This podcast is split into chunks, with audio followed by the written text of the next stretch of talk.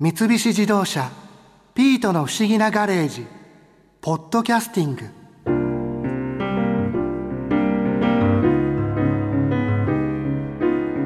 女優の中田喜子さんの実家が練り物屋だったなんて全然知らなかったな。有名な話？いやいや聞いたことなかったよ。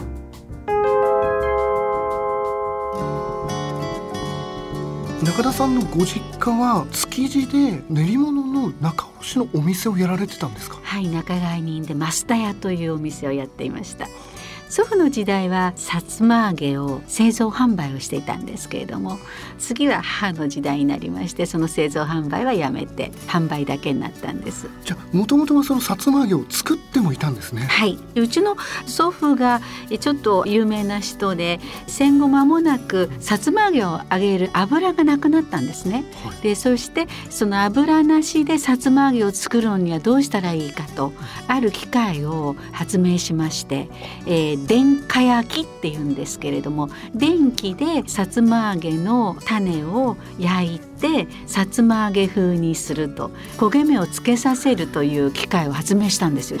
はい。ですから今現在のノンフライヤーと同じことですよ。あ、油を使わない。はい。それをうちの祖父が戦後間もなくその機械を作ったんです。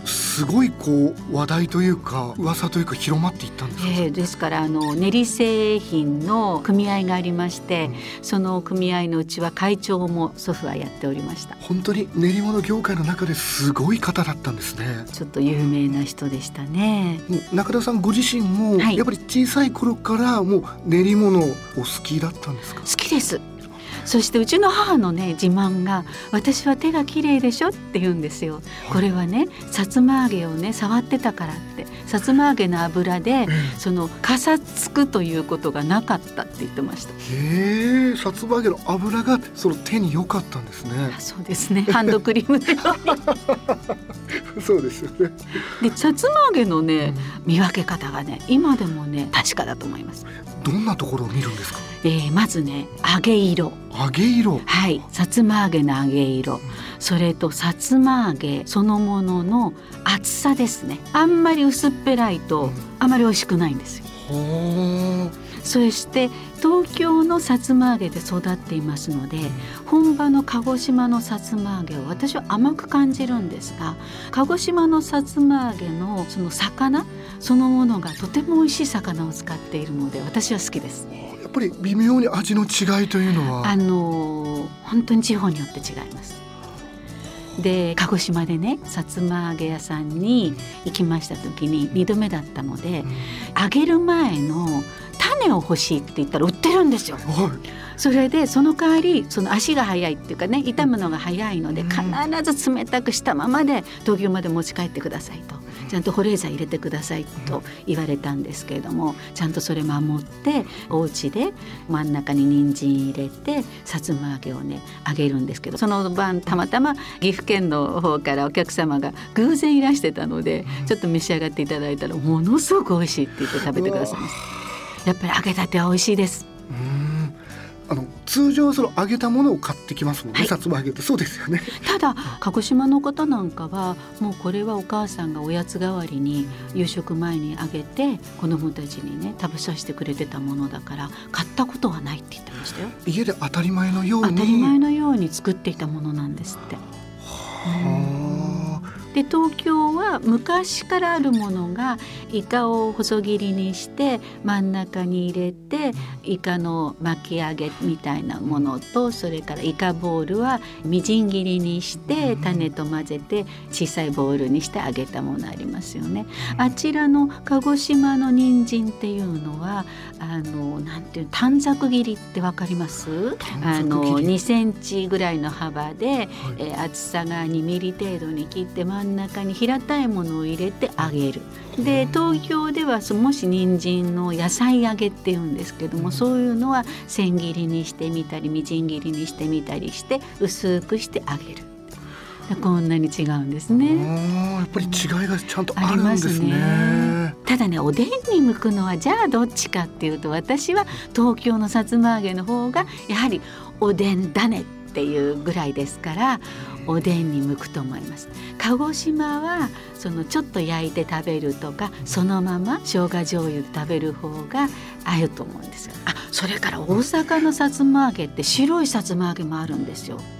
あの焦げ目がついていないさつま揚げがねこれまたきくらげが入っていたり野菜が入ったりしてすっごく美味しいんですけどこれを私焼いてって言ったんで、はい、オーブントースターで焼いてもらおうと思ったら「いや大阪は焼いて食べない」って 大阪の方に言われました。焼かないんですね。そう温かくしないでこのまま食べた方が美味しいって言われました。味も全然違いましたちょうど中間本当に東京と鹿児島の中間の味ですね。塩加減も何も。うん。本当に場所によってい。ろんな味の違いであったり、はい、その見た目の違いっていうのもあるんですね。ですから地方にあの仕事に行くとやはり揚げ物買ってます。練り物の揚げているものというか。そう。私どこで買ったのかしら？仙台だったかしら？あの新幹線乗る前にステーションビルでさつま揚げを売ってたんです。あそう笹かまぼこ売ってたからきっと仙台ですよね。笹かまぼこも美味しいですもんね。美味しいですよね。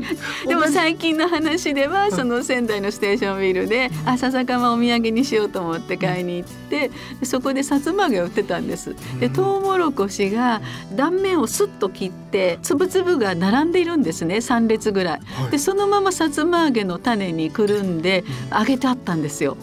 でもこれは絶対美味しいと思って、で買ってその共演者の方に「私はねさつま揚げの目利きだからね美味しいわよ」って言ってあげたら本当に美味しいって言ってました。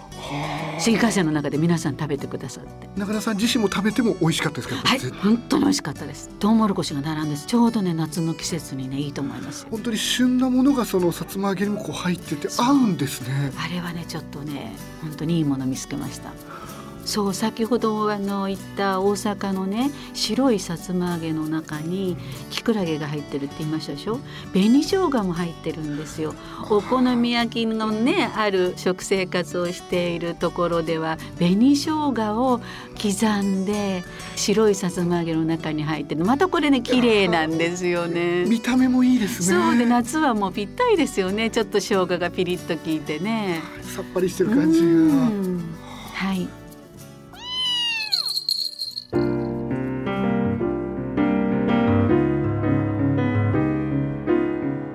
中田さんは鹿児島のさつま揚げの方が好きだって言ってたけどそんなこと考えて食べたことなかったな。でもさつま揚げって美味しいよね。焼いても美味しいし煮ても美味しいし。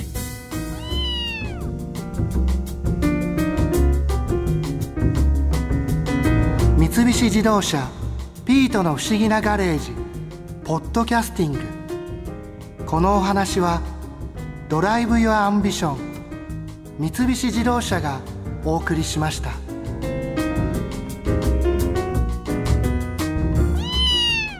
ここで耳寄りなお知らせです。ピートの不思議なガレージをもっと楽しみたいという方は毎週土曜日の夕方5時東京 FM をはじめお近くの FM 局で放送の三菱自動車ピートの不思議なガレージをお聞きください。外に出かけたくなるとっておきのお話満載でお届けしています。